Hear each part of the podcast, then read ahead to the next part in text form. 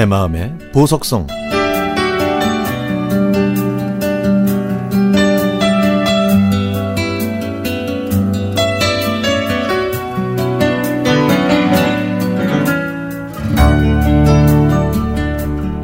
아내는 해마다 새 학기가 되면 어느 학교에서 시작할지 학교로 출근을 할 수 있을지.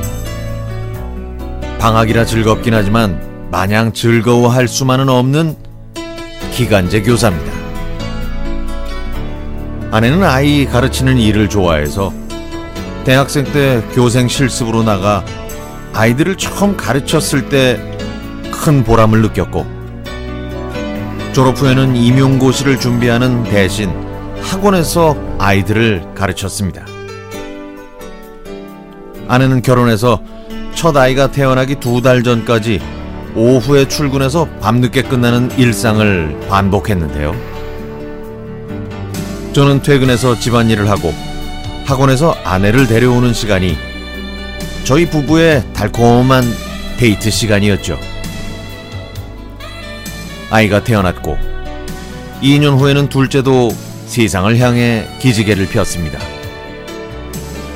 그러다가 제가 회사 일을 그만두고 하고 싶은 일을 해보겠다고 하니까 아내는 내심 불안한 마음을 감추고 열심히 해보라고 했죠.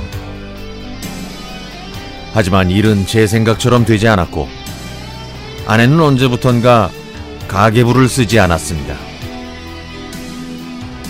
큰아이가 4살이 됐을 때 어린이집에 보냈고 얼마 있다가 작은 아이도 형이 다니는 어린이집에 보낸 다음에 제 아내는 일자리를 알아보기 시작했습니다.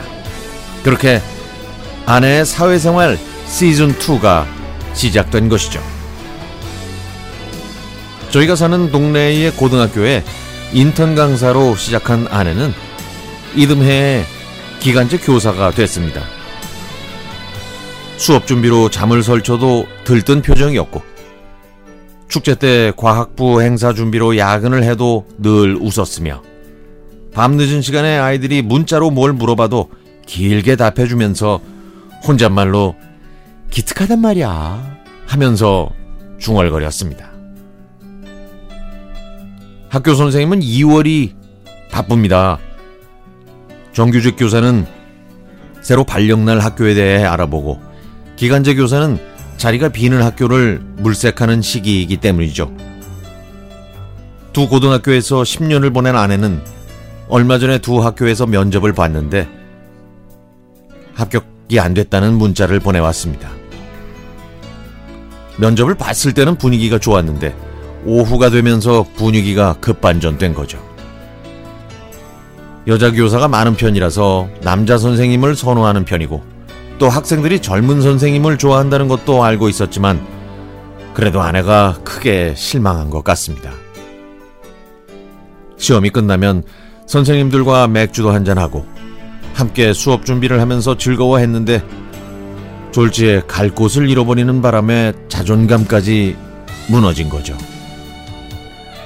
저는 전화로 위로하곤 서둘러서 퇴근했습니다.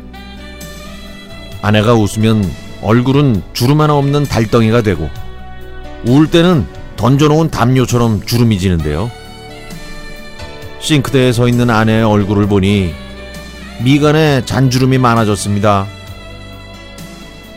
다가가서 등을 쓰다듬어 주니까 훌쩍훌쩍 흐느낍니다. 괜찮아, 응? 나는 널 여전히 사랑하고 우리 어제랑 달라진 게 하나도 없잖아. 어? 아마 내일도 그럴 거야. 방법이야 뭐 또 찾으면 되지.